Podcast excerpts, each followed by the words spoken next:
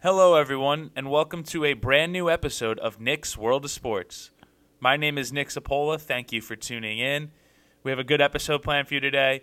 A lot of baseball news. We're going to be talking some LeBron as he's getting close to passing Kareem Abdul Jabbar in all time scoring, and he's having a good year as well. He's averaging around 29 points per game in his 20th season in the league. We're also going to be talking about the NFL as they round up their season this week, as it's week 18 playoff spots are on the line for some teams. Other teams just don't have anything to play for, so they're not going to really be talked about. If you want to li- listen a little bit more in depth about football, my previous episode will be linked in the description of this one, where I gave a preview of Week 18 and a bit of a rundown from Week 17. Two episodes prior, I addressed my immediate reaction to the Damar Hamlin situation. So if you want to go check those last two episodes out, feel free to. I'll leave them linked in the description. But let's just jump right into the news here. There's some big baseball news. A five player trade just went down, and the Philadelphia Phillies got better with it. The Philadelphia Phillies are acquiring all star reliever Gregory Soto from the Detroit Tigers in exchange for Maton Vierling and Donny Sands.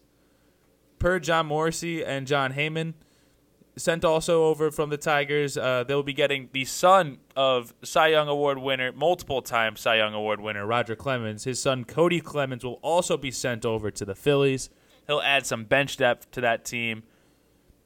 My personal reaction right away is uh, guys like Matt Vierling, Donny Sands, and uh, I believe that's Phil Maton. I could be wrong if it's Phil Maton or not. I always mix up. There's a couple Matons I believe in the MLB, but this move for me just shows that the Tigers, a team last year that was spending a bit in the offseason and wasn't afraid to spend, like they brought in Javi Baez on that huge deal. They're looking to rebuild a bit. They're looking to kind of dismantle some of the core.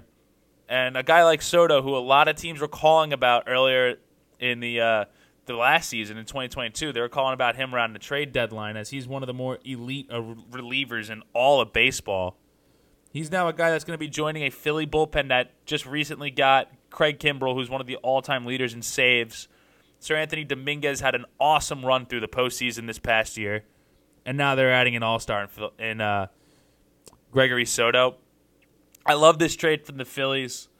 I think now at this point, I know how powerful the Padres are. I know how good the Dodgers are always going to be, but I think the National League is going to run through the NL East now the Mets only got better, it seems like, on paper. The Braves are not going anywhere, especially after they just locked up Sean Murphy long term. They now have one of the best catching platoons with two all star catchers with Travis d'Arnaud and Sean Murphy, who I could argue is one of the best catchers in all of baseball. You also have JT Realmuto over in Philly. He's a good catcher. There's two really good catchers. Francisco Alvarez, a Mets top prospect. A lot of great catchers in this division. It just seems like to me that the Phillies don't want to sit around and just wait after ha- signing Trea Turner and Taijuan Walker, who Taijuan Walker has been a little suspect against some really good teams in the past, but he's also looked really good at times. He's an all star. I think that the Phillies needed to beef up that bullpen. They lost David Robertson, who was their big trade deadline acquisition for the pen. I really like this signing. Soto's young. He's going to be there for a while. He's under team control, I think, for another year after this. He, it's a good move. The pieces they gave up, Vierling's got a lot of potential as a defender in a corner outfield. I really was not a fan of what he did with the bat this past year. Donny Sands is a piece that the Yankees sent over last year, I believe. I forget what they got for him, but they did send over Donny Sands, and I think it was the Nick Nelson trade too, where Nick Nelson got DFA'd. They ended up trading both of them to the Phillies. But Sands is not someone I expect to be an, a contributor on a major league level right away. I believe the Tigers lost their starting catcher, which was, I believe that was Tucker Barnhart last year. I could be wrong, but I believe their starting catcher is no longer in the equation. So Sands will have a chance to compete for the starting role, but I don't think he'll be a very effective pro right off the jump unless he turns into Jose Trevino, I don't see it really working out for Detroit. This is not a good time to be a Tigers fan. I'm sorry to all those out in Detroit. There's not a lot to root for in a lot of your sports.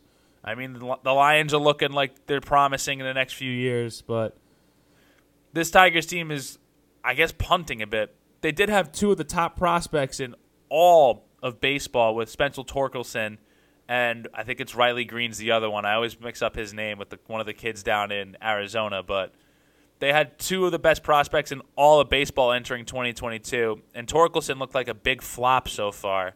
So if he can get right, maybe Detroit it won't be as bad, but that trade just kind of to me it doesn't make a lot of sense for the Tigers unless they're trying to, you know, rebuild a bit, kind of punt more.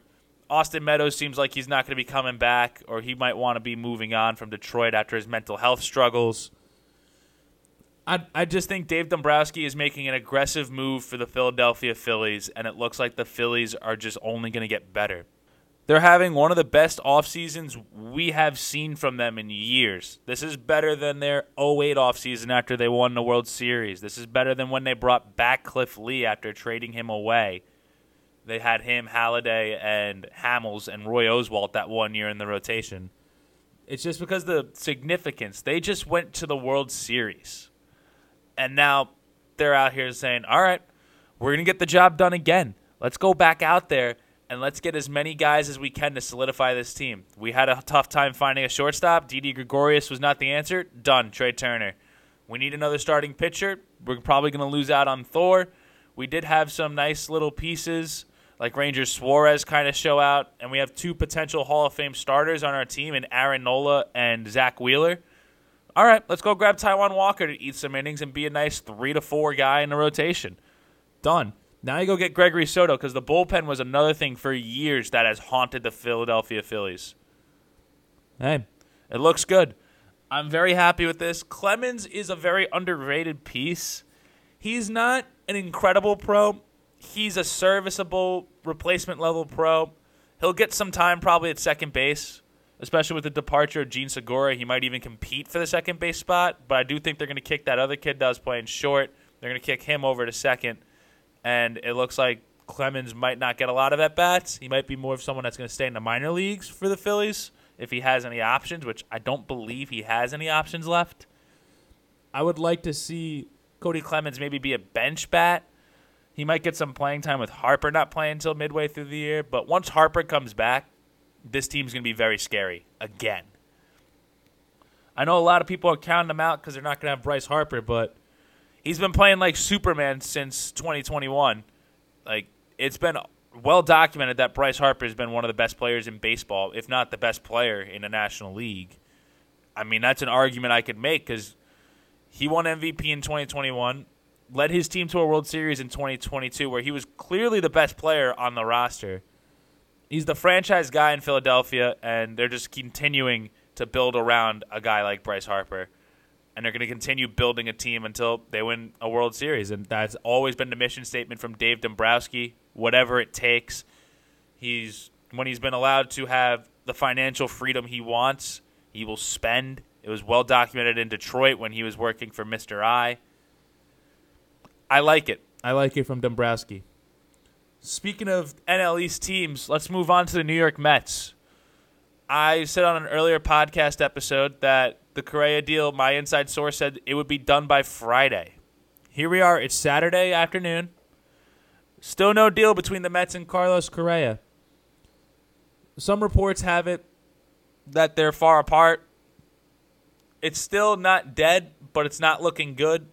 Correa has been fielding offers from other teams.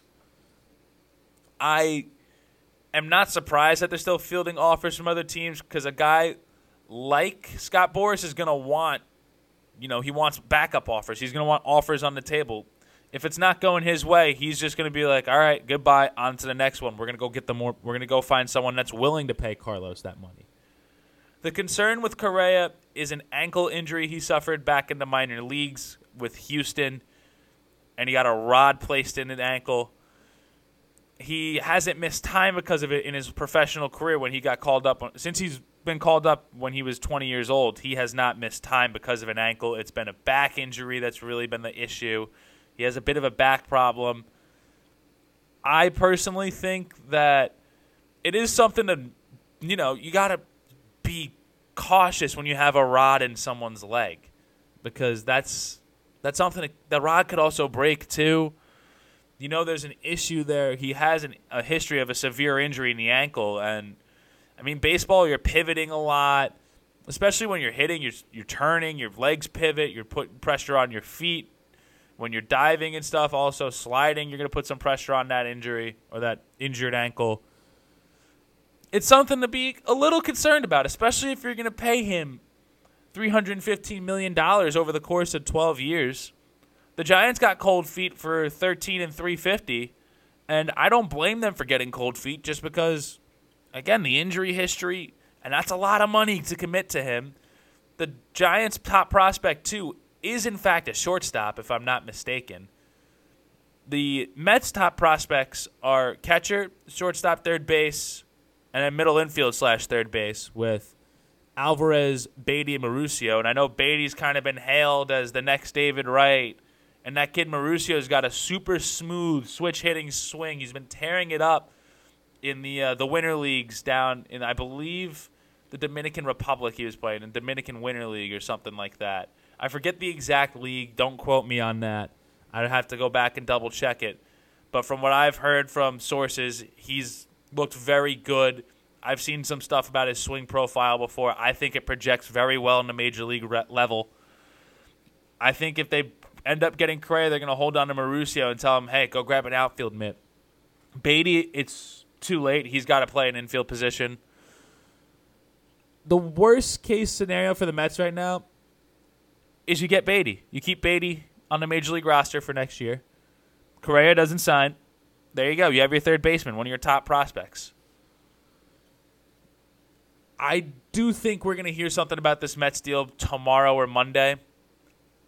It's not looking promising for the Mets right now. I don't believe Steve. It's not on Steve Cohen. It's on everyone else, including Cohen. That whole front office and the coaches are probably like, I don't know if we should do 12 years for this guy. Here's an interesting fact, too, if people have not known this.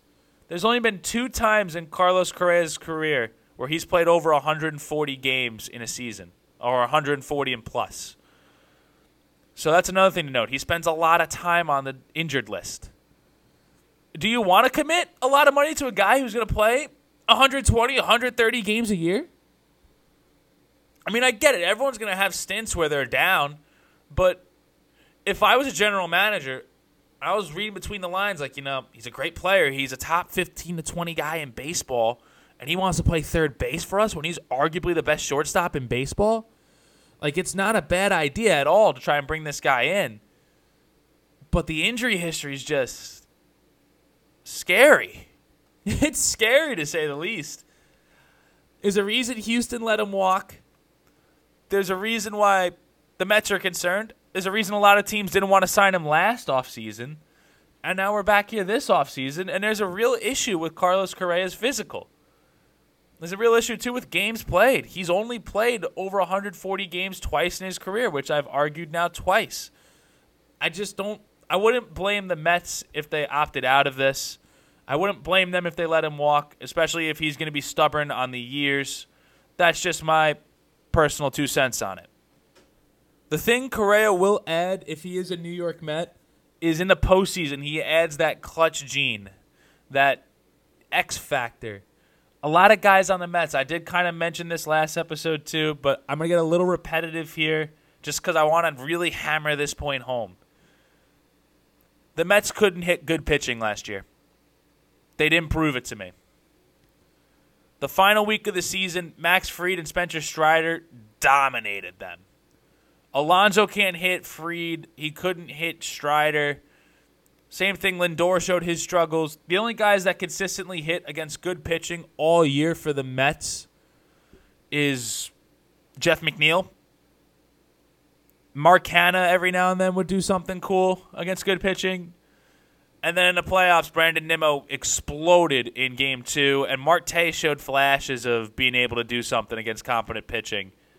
And I'm not saying the Mets are necessarily merchants off of bad play. Like they play very well against bad teams, and they only hit against bad teams. I'm not saying that.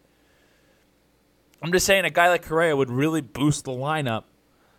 And if you miss out on him, that's the only big thing that you're missing. Because the defense at third base, Baty's a good defender. He's Has a plus glove. I mean, I personally think he's a plus glove, Baty. I'd like to see Baty get a shot. I know if Mets fans are fed up with Eddie Escobar, hell, you could even throw someone else in the outfield and have Mark Canha play third because Canha's a capable third baseman as well. I'm not trying to rule out every possibility here. I'm I'm saying there's everything's on the table now again, especially with this Correa deal not being finalized. And it's been weeks now since this deal was agreed upon. The Mets were all set, ready to sign him, make him take the physical, and now there's hesitance. They're hesitant. There's not that urgency that there once was for the New York Mets. This offseason, if I was grading them, and I'm going to be releasing grades at some point on the offseason, at some point in the podcast, not this episode, but a couple episodes down the road from now, maybe once we get into the playoffs for football, one of the episodes I'll plan out a baseball one. I wouldn't give the Mets a complete grade. They'd have an incomplete grade right now just because we don't know what it would be with Correa or not. They got Verlander. They got Senga. They went out and got Jose Quintana. They beefed up that rotation a bit. They lost pieces like Bassitt and DeGrom. Fine. We got JV, who just won the AL Cy Young Award. And we just got the best pitcher in Japan last year, or arguably the best pitcher in Japan, in Kodai Senga. He's the best one, the most hyped up pitching prospect to come over since probably Shohei. There's also talks the Mets are going to be in on Shohei next year, and then Soto two years from now. I mean, we will see. They're going to have to pay Alonso. They got that Alvarez kid who's going to compete. They went out and got Omar Narvaez. The, it's a good time to be a fan of the New York Mets, but I wouldn't be popping champagne just yet. This Correa deal is still not on the ground. We're going to talk a little bit more baseball here, real quick. We're just going to go through the last few signings that have occurred and one other trade that we might have touched on slightly.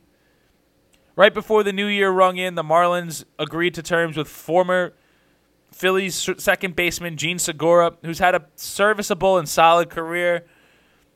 He's going to add a little bit of something to that Miami offense, which is terrible. It's going to be one of the worst ones in baseball next year. Even with Jazz Chisholm in that lineup, that's just a weird team. This was a team that at one point had Giancarlo Stanton, Christian Yelich, Marcell Ozuna, and Dee Strange-Gordon, and now they don't have any type of offensive output, and they have one of the best young rotations in all of baseball. They need a bat. They need a bat desperately. Jean Segura adds some veteran presence. He's been a 300 hitter. He's a multiple time All Star, I believe. If not, he's been a one time All Star. He had a really nice playoff run this past year with the Phillies. I understood why they didn't accept the team option. I did have the Phillies picking up the club option on Segura, but they didn't. They declined the $17 million club option for one year. Segura gets the same amount over two years with the Marlins. Kind of an interesting move, too, because they already have a second baseman. And they have a shortstop at Miguel Rojas, who they might move. They may consider moving Rojas, but I don't know what the price will be. Regardless, it's going to be an interesting offseason for the Marlins as they're going to probably enter the trade market now. There's been talks about moving Pablo Lopez. We'll see if they actually go through with moving Pablo Lopez. We'll figure it out as soon as we know. Uh, next up, we'll talk about the Rangers also signed Nathan Eovaldi to beef up their pitching rotation. Two years, $34 million. I think the Rangers just made a move. Eovaldi still got good stuff. He's still throwing high 90s to 100 miles an hour. He's a little bit older. They now have added a rotation. It's been well upgraded from last year. They're going to have joining Martin Perez, they're going to have Jacob DeGrom. That was the biggest signing they've made in years, probably ever in their franchise's history, I could argue. So they signed DeGrom. They signed a revived Heen dog from the Dodgers, who had a nice year over there. Jake Odorizzi is going to be over there to eat up some innings. Eovaldi, that's a nice four-headed monster with Martinez. That's a nice five-man rotation. There's no more Jon Gray starts. There's going to be no more Glenn Otto's, right? Glenn Otto, whatever his name is, Otto, the Yankees guy. I don't think it's Glenn Otto. That's a Hall of Fame center. Excuse me. Otto's not going to be starting. It's going to be good to see Eovaldi kind of get a resurgence here. His velocity was down towards the end of the year. It wasn't at the 97 to 98 range. It was down in 94 mile an hour, but he could still pitch. He's got the funky windups he can mix up, mix and match with. I personally think Eovaldi's going to mesh well in this rotation. He's going to learn a lot from Jacob DeGrom pitching, and Andrew Heaney picked up a lot with the Dodgers last year. I personally had Eovaldi signing elsewhere. I did not have him returning to the Boston Red Sox. I had him signing for the Orioles at three years, forty million per on my top fifty predictions list. But he goes to the Rangers for two years and thirty-four, more annual annual salary than I predicted. I do think Nathan Eovaldi is going to make a difference. He has got that player option to play for in 2025. Let's see what happens with that. I like it. Uh, we'll get into one more trade that happened and one more signing. The trade that I want to talk about really quickly involved the Toronto Blue Jays, who have been looking to upgrade in the outfield spots. Earlier this offseason, they traded away Teoscar Hernandez. They traded him to the Mariners, actually. I was about to say someone else, but it was the Mariners. I remember it now. They traded him to the Mariners for uh, Erik Swanson, who's a very good bullpen arm. That Seattle bullpen this past year was awesome, by the way. Let's just not discredit them right here. The Seattle Mariners had a really good year this past year, an awesome year. One of the best years I've seen from a team that caliber in a long time. They went out and even made aggressive trades. In the offseason, they traded for Eugenio Suarez and Jesse Winker. Winker, of which is no longer on the team. They traded him for Kolten Wong, so Winker's going to be a Brewer. He had a bit of a down year, but I'm still a fan of Winker. I think he's going to be very well. He's going to play very well, excuse me. I like the move, though, from the Mariners. They get Kolten Wong to replace Adam Frazier. And they also bring in Teoscar Hernandez to upgrade in the outfield spot. They do lose Swanson, which is a bit of a curious case why they would give up a bullpen arm. Two things the Blue Jays really needed an upgrade at the bat, especially in the outfield spots, and they needed bullpen pitching. The Blue Jays then went back into the trade market and traded for D backs, I guess I could say star, former top prospect or former high in the system prospect, had a all star caliber year this past year. Catcher and corner outfielder Dalton Varsho was sent over to the Blue Jays right before Christmas on the 23rd of December for Gabriel Moreno and Lourdes Gurriel Jr. The trade for me, bit of a head scratcher for the Blue Jays. I know Varsho's under a lot of control, and he's a lefty bat that Toronto also desperately needed as they were very right-handed. It reminded me a lot of the 2018 and 2019, even 2020 Yankees. Reminded me a lot of those Yankees where they would just bring up right-hander after right-hander after right-hander. And they had only one or two lefties in the whole lineup, and one of them was a switch hitting hit guy who hit better from the right side. They had one pure lefty in that lineup for a few years, those 20, the 2019 2020 Yankees, and it was Brett Gardner, and he was declining. The Blue Jays had that same issue this year. That's what exposed them a lot because they had all their best hitters Springer, Bichette, Gurriel, Hernandez, Guerrero, all right handed hitters. Not the only lefty in that lineup that got regular playing time that I could think of off the top of my head and if I sound like a casual for not knowing another left-handed hitter in this lineup, I'm sorry. But it was Raimel Tapia was getting a lot of at bats regularly because he was lefty. Don't get me wrong, Tapia had a nice year, especially only expected to be a fourth outfielder, and he played pretty well when a couple of those guys went down, like when Hernandez went down for a bit with an oblique. And they had a nice surprise too with Santiago Espinal. But they needed that lefty desperately. Dalton Varsho's a masher from the left side. He hit 27 homers, and he was actually an elite defensive outfielder with a with plus 18 outs above average. He had a 4.6 wins above replacement and a 302 on base percentage, which is not that impressive, but the 4.6 war is actually kind of nice from Dalton Varsho. He brings flexibility, he can catch, but the price the Blue Jays paid for Varsho is a little interesting. Gabriel Moreno is one of the top prospects in all of baseball, and he's a catcher. I know the Blue Jays have Alejandro Kirk and Danny Jansen, and Alejandro Kirk was just an all star, and he's in the conversation for best catcher in the American League. I just didn't get the move there. The Blue Jays have done stuff like this before where they trade top prospects and it bites them in the butt. Look what they did recently when they traded, I think it was number two and four in their system. One of them was in the top 20 prospects for Jose Berrios a year ago. And Jose Berrios, they signed him to that big extension. They doubled down on the move. And Berrios has looked terrible in a Blue Jays uniform. I believe his ERA this past year was closer to five than you would want it to be. he wasn't even close to league averages for a while. Him and Yusei Kikuchi kind of blew up in the faces of Toronto. Regardless, though, I digress for Moreno. They also give up Gurriel Jr. I guess you got to sacrifice a right handed bat as well on the major league level in order to get a left handed bat. In the case of the Diamondbacks, you have a nice young outfielder in Gurriel with all star potential. Moreno's also got all star potential. That's just what it is. Uh, one more signing we'll touch on real quick, or two more, I should say.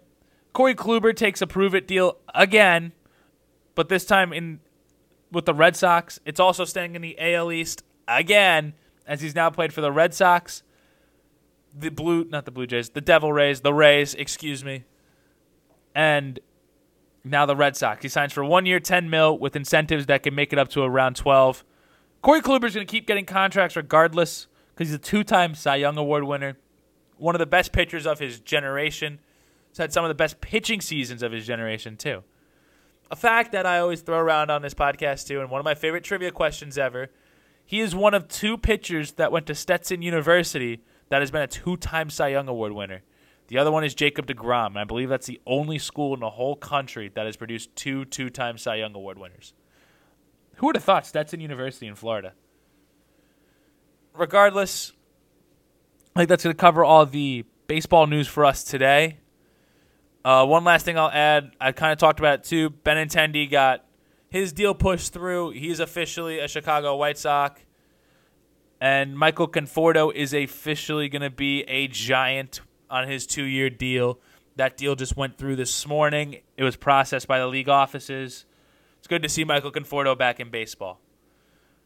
It's time to shift gears here. We're going to talk basketball really quickly, and it's going to be about LeBron James, and we're also going to talk some other teams and some other players that have been hot. But it would be silly for me not to talk about LeBron James when he's about to become the all time leader in points scored.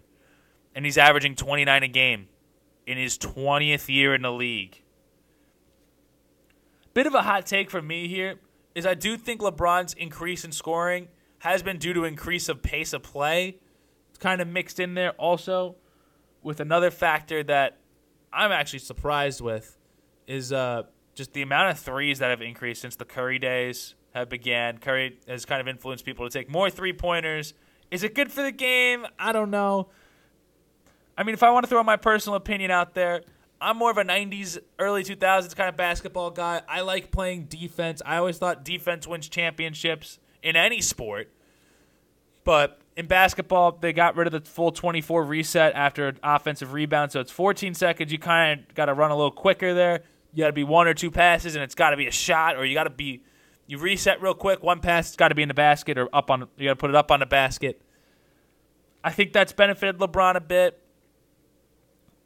He's proven to me a claim I had earlier in the offseason was that he's washed for good, that he would be done. He wouldn't be averaging over 20 a year, a game, or he wouldn't be averaging close to 25. He'd be under his career averages, which I believe are still 27, 7, and 7, despite the fact that I still don't think he's ever had a game where he scored 27 points, seven rebounds, and seven assists. I think pace of play is going to help LeBron get past Kareem, and I think other guys will pass LeBron when it's all said and done. I think Curry has a shot, Luka has a shot, but again, I'm going to digress from that. I got to respect greatness. As much as I am a Michael Jordan fan, and I do believe Michael Jordan will always be the greatest basketball player to ever play the game. LeBron James is about to do something no player ever thought would be possible after Karl Malone retired We thought no one would ever catch Kareem. It's one of the most unbreakable records in sports that people talk about as his all-time point scoring record. And it's about to be done. He's I now believe under 500 points away from doing it. LeBron. He's special. The chosen one, the kid from Akron, Ohio.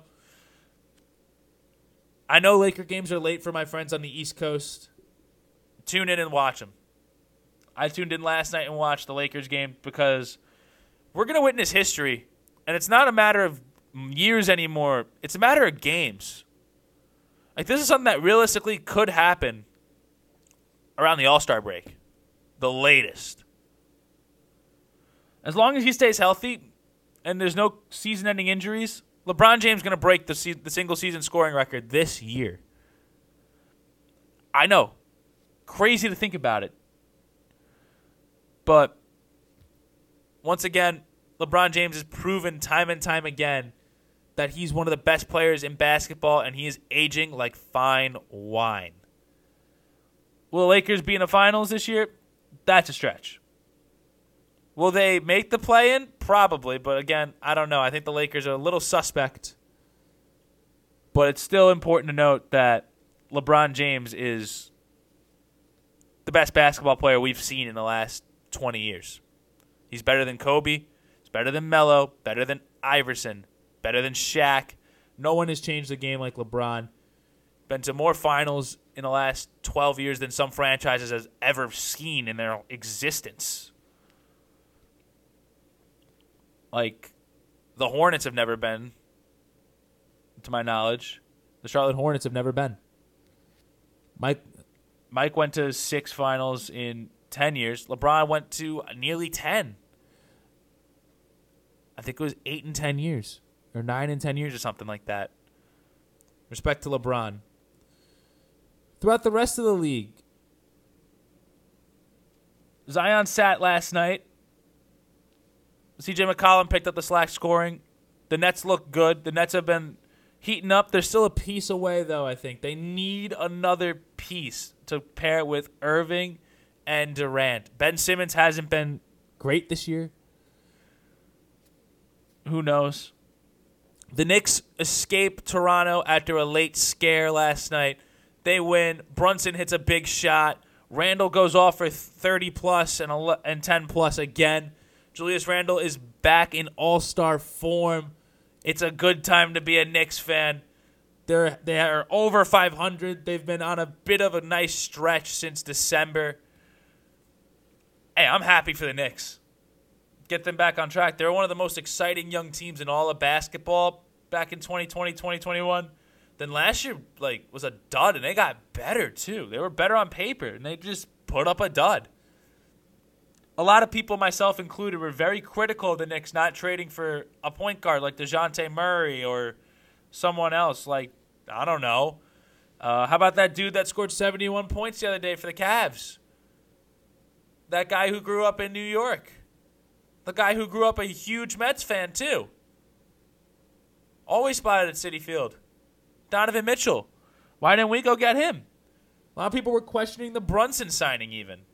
But Jalen Brunson's looked like the best point guard I've seen in my lifetime. As a Knicks fan myself,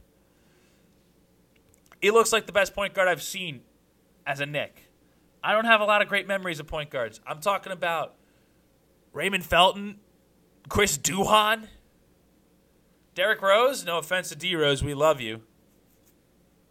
Those are probably the best point guards. Maybe I don't really remember much of Starbury. I don't really know too. I remember Jamal Crawford vividly, not vividly, but like vaguely. Excuse me for mixing up my words there, but I do remember Jamal Crawford. Knicks have not had a true point guard in a very long time, and it's about time they got one. And Brunson looks like he's the answer for the Knicks at point guard. The Heat win in impressive fashion after a disappointing loss a couple of days ago. They beat up on the Suns. Chris Paul played the first quarter and did not play the rest of the game due to injury. Devin Booker is still out too. DeAndre Ayton looks terrible. I'm going to be the first person to criticize him. I've never personally believed in DeAndre Ayton. When he was taken first overall, I knew the Suns missed with that pick because Luka Doncic was still out there. He just looks terrible. And I mean terrible this year. He looked terrible as the number one option. He can't be the number one option. I just don't get it. I think that the Suns messed up big time because now they could have had a core of D Book and Luka Doncic. Imagine how scary that would be. Or even Trae Young. That would be scary too. Speaking of Luka, he's been on a tear. Kid can play. What was it, a 60 point triple double he put up against the Knicks? Pulled off a nice little Tracy McGrady impersonation, brought the Mavericks back with under a minute to go, forced it to overtime, and willed his team to win.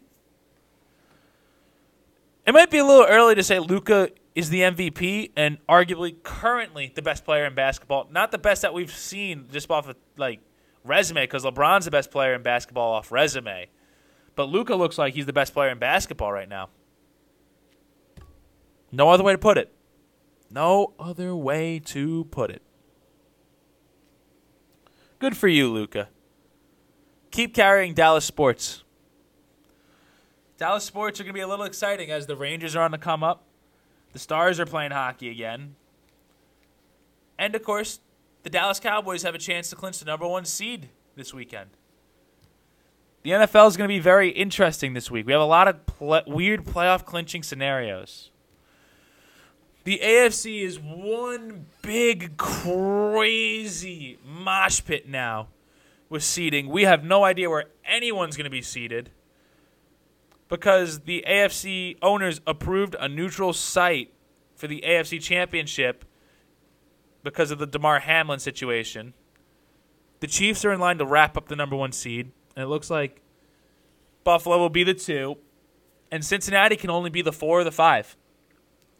If they win this weekend, Cincinnati, I believe they'll be the four. But if they lose, they'll be the five by the amount of games played or something. I think it was down to. But if Cincinnati's the five, they will do a coin flip to see who plays at home between them and the Ravens, who would be the four seed. Again, it's a really just terrible situation what happened for everyone involved in a Damar Hamlin situation. We got a good update from him yesterday that he FaceTimed his teammates during a team meeting. He called in, he did a little flex, and then said, I love you guys. He said that to them talking. He's no longer on a ventilator. He's just being monitored at the hospital. He's making significant progress. We do know the Bills placed him on injured reserve, which is no shock to anyone out there, but it's awesome to see a guy like Damar Hamlin, a good, charitable, nice, a kid with a he's got the right mind on. He's level headed. He's always thinking about his teammates. He's thinking about the community. When he woke up from the hospital, he asked the doctors, "Did we win?" Through writing, and the doctors told him, "You won. You won the game." Something along those lines. I didn't want to quote that verbatim. The only thing that sucks for the Hamlin situation is teams are going to miss out on seeding. The Bengals are obviously a big team that misses out as they were fighting for the number one seed. They had a slim chance at it, and they would have ran away. If they won last week, they would have ran away with the AFC North. They would have clinched it, I believe, over the Ravens. Now it looks like there's technically not going to be a real winner. It'll be disputed for that division. And if either th- the uh, big three teams in the Bengals, Chiefs, and Bills play in the AFC Championship game, it's neutral site. We still don't know where the neutral site will be. I heard rumors about uh, Lucas Oil Stadium in Indianapolis, but apparently the Colts declined for that. I have a, a sneaky feeling it's going to be SoFi Stadium. Just because the NFL loves milking SoFi Stadium recently it's going to be SoFi. We're going to talk about some games that I personally have highlighted on the schedule this week for the NFL. I talked about them a bit last episode, but I'm going to mention them again, give you some clinching scenarios that are going to be happening in the NFL. Tonight, the only game that's going to matter is the Titans versus the Jaguars. The winner of that. Oh no, excuse me. When I said the Bengals, I, I was wrong. They're not the four seed. They're going to be the three seed. Because I remembered now, the Titans or the Jaguars will be the four seed, and they will have a home playoff game. Jacksonville will take will host the Tennessee Titans this weekend tonight at 8:15 on ESPN, the worldwide leader of sports. It's all for the marbles. A team that's had two consecutive number 1 picks is they're competing for the division title. I believe it's going to be Josh Dobbs will get the nod for the Titans. And he'll, he'll have to go up against Trevor Lawrence, who's about to have a 4,000 yard season. He's got 24 touchdowns and eight interceptions on the year. It's going to be a real nice matchup in the Titan running backs versus the Jags running backs. We got Derrick Henry versus Travis Etienne. Two awesome running backs this year. It's going to be a fun game. Also, before we leave, shout out to Christian Kirk, proving everyone wrong. Thousand yard year in the books, even if it was the old season format. Thousand yard year for Christian Kirk. How about it, baby? I still don't think he's worth the money, but how about it?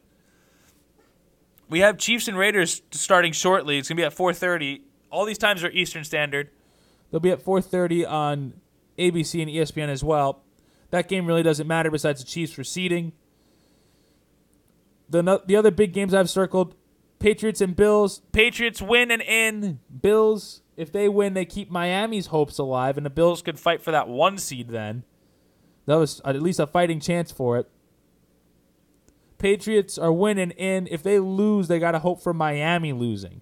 Miami plays the Jets at one o'clock on Sunday.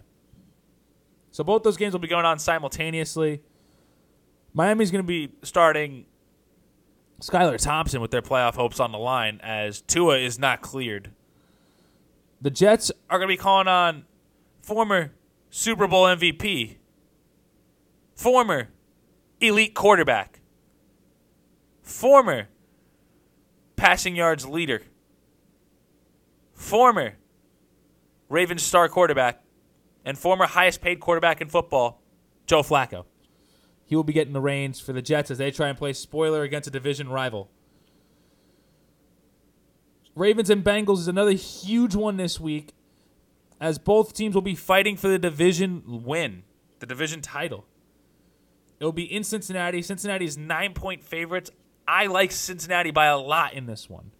I think Joe Burrow and Ja'Marr are going to play the full game, as well as Tee Higgins and Joe Mixon. All those guys will be playing. So, for all my fantasy football fans out there, that's your good news. If you have to work, worry about a week 18 and you got the Bengals guys, good news for you. Vikings and Bears will only matter for, I guess, the Vikings seeding. Same thing with Buccaneers. Falcons doesn't really matter. Just the Buccaneers could go for a winning record. Panthers and Saints does not matter at all for either team. Everyone's gonna be playing for auditions. Browns and Steelers will also play at one o'clock. The Steelers need to win to one keep Mike Tomlin's win streaks alive, and two keep their very very slim playoff hopes alive. If both the Dolphins and the Patriots lose, then the Pittsburgh Steelers For the second year in a row, sneak in on some crazy crazy against all odds scenario that no one would have thought happened. was seen coming. I would have never thought the Steelers would be a playoff team.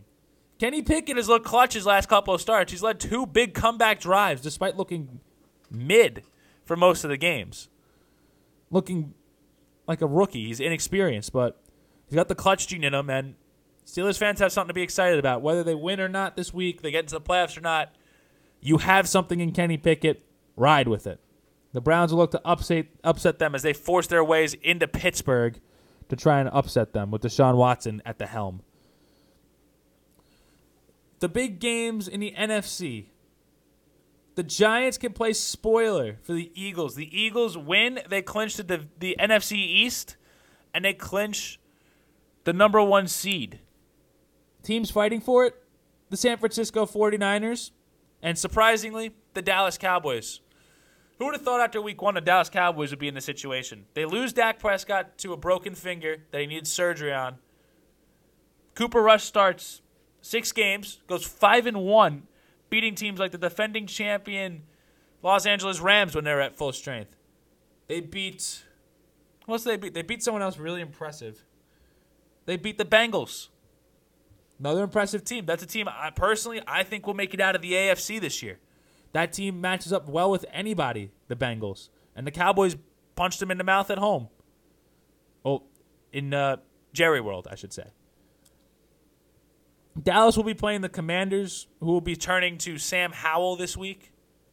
Right? Sam Howell? Is that the kid they have? I might be mistaken here, but who's their who's their other quarterback? It has to be Sam Howell, UNC guy, right? Because they're not starting Heinicke. Yes, Sam Howell. Excuse me. I'm so sorry. I stuttered for a minute, but I just need to check my double check my work there because that's something big. I can't go off top of my head with that. But Sam Howell will be getting the reins for the Commanders. Dallas is not planning on resting starters, and they also just brought in Xavier Rhodes to shore up the cornerback position as they've lost two key corners this year and they've been rocking. The corners now have been Trevon Diggs, rookie DaRon Bland, second year player Nahshon Wright, who mainly was a, a uh, special teamer until this year. He's very raw. He has very good size, and he played well his last couple of games. Nahshon Wright will be out there. They signed Rhodes for depth because they do not want to turn back to second round pick Kelvin Joseph. Kelvin Joseph has been terrible as a pro. If you want to see me melt down about it, go find some old clips on it. There's definitely something where I've mentioned how bad he is as a pro. The Eagles are looking for Jalen Hurts to play this week. He's trending in the right direction. He's listed as questionable still with his shoulder injury. The Eagles will be without Josh Sweat and Avonte Maddox in this contest, and CJ Gardner Johnson will remain on IR.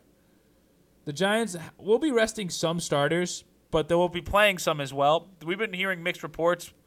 I guess the only way to know is game time will know who's playing and who's not. Uh, the 49ers will be playing the Cardinals. Will they rest starters in this one?